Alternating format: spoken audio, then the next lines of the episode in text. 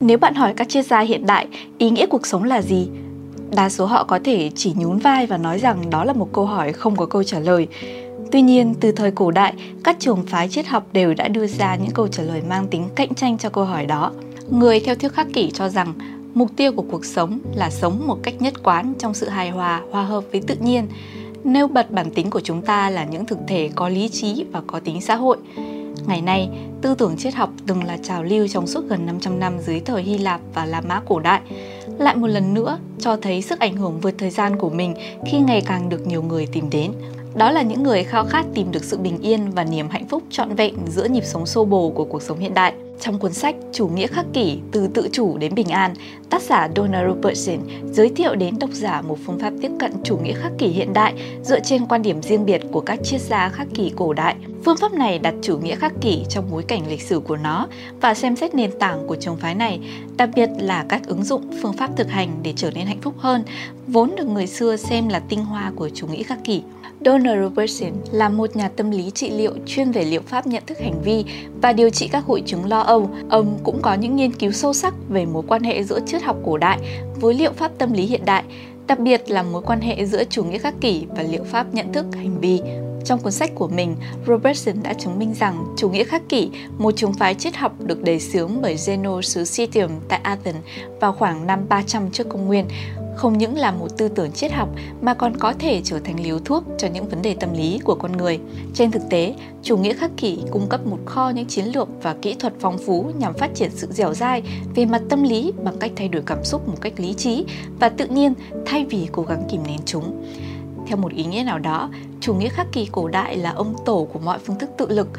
Trong thời cổ đại, hạnh phúc hay viên mãn được xem là sự hứa hẹn của triết học. Zeno nói rằng hạnh phúc chỉ đạt được khi chúng ta sống hòa hợp với tự nhiên và theo đức hạnh. Tuy nhiên, sống là tranh đấu và người khắc kỷ đạt được sự an nhiên tự tại bằng cách chế ngự các cảm xúc của mình, bằng cách trở nên mạnh mẽ hơn, sẵn sàng đối diện với bất kỳ sự thăng trầm nào giáng lên mình, sẵn sàng đối diện với vòng quay của bánh xe số mệnh. Lý tưởng của họ là trải nghiệm tình cảm tự nhiên với bản thân, với những người thân yêu và những người khác, cũng như đề cao cuộc sống hòa hợp với tự nhiên. Điều này được cho là sẽ giúp chúng ta mở rộng lòng để trải nghiệm những phản ứng cảm xúc tự nhiên nhất định, chúc mất mát hay thất vọng. Triết học khắc kỷ có một thuật ngữ gọi là trạng thái tiền xúc động hay động thái đầu tiên của cảm xúc.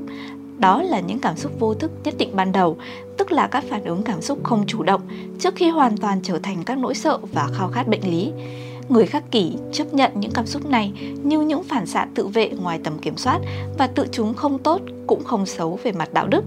Tuy nhiên, điều chúng ta cần phải làm là cố gắng kiểm soát được những gì sẽ xảy ra tiếp theo. Chúng ta không thể tránh khỏi các phản xạ vô thức, nhưng ta có thể lựa chọn cách chúng ta đối mặt với phản ứng đó. Chẳng hạn sau khi giật mình sẽ dần dần bình tĩnh,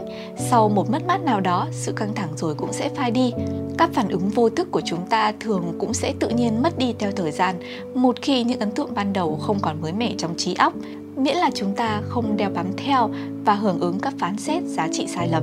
Các học thuyết và phương pháp thực hành của chủ nghĩa này đã truyền cảm hứng cho nhiều phương pháp hiện đại, cả về phát triển cá nhân lẫn liệu pháp tâm lý. Hơn nữa, người ta chấp nhận rộng rãi các liệu pháp tâm lý hiện đại tương đồng nhất với các phương pháp trị liệu kiểu khắc kỳ cổ đại trong những vấn đề về cảm xúc chính là liệu pháp nhận thức hành vi và tiền thân của nó là phương pháp trị liệu hành vi cảm xúc lý trí. Để chủ nghĩa khắc kỷ không trở thành một đề tài nhàm chán hoặc chỉ mang tính sách vở, thì xuyên suốt cuốn sách, Robertson thận trọng đề cập đến nhiều ví dụ cụ thể về những người đã đổi đời nhờ chủ nghĩa khắc kỷ, cả cổ đại lẫn hiện đại. Không giống với những cuốn sách khác cùng chủ đề, cuốn sách được Robertson trình bày theo thể loại tự học, chia nội dung thành các phần dễ đọc, hỗ trợ người đọc và lập lại các thông tin quan trọng nhằm mục đích dễ ghi nhớ hơn. Đây cũng là một cuốn cẩm nang với hy vọng có thể giúp độc giả tiếp cận với những cách thức mà chủ nghĩa khắc kỷ đã đưa ra, hoặc chí ít là đóng góp vào triết lý sự sống cho thế giới hiện đại một nghệ thuật sống hạnh phúc gồm cả lý trí và sức khỏe.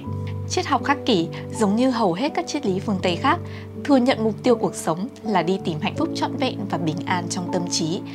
Và điểm đặc biệt khiến nó có thể sống dậy mạnh mẽ sau gần 2.000 năm bị quên lãng chính là nhờ học thuyết trung tâm mà tính bất biến của nó là sống hòa hợp với tự nhiên và bên cạnh đó là những gợi ý bài tập thực hành để giúp con người đến gần hơn với tinh thần này. chủ nghĩa khắc kỷ hiện đang trải qua một giai đoạn hồi phục tầm ảnh hưởng. Dẫu vậy, có một vấn đề lớn là làm thế nào để chúng ta có thể nghiên cứu về học thuyết này trong khi truyền thống nguyên gốc về cơ bản đã biến mất từ xa xưa cùng với các triển phái triết học khác. Robertson cho rằng rất khó để tái hiện lại bức tranh chủ nghĩa khắc kỷ từ những mảnh rời rạc còn sót lại. Tuy nhiên, chúng ta cũng có được nhiều tập sách bình luận và phân tích hiện đại rất chi tiết về trường phái này, vô số ví dụ về hướng dẫn thực hành cũng như người áp dụng thuyết khắc kỷ vào cuộc sống hiện đại.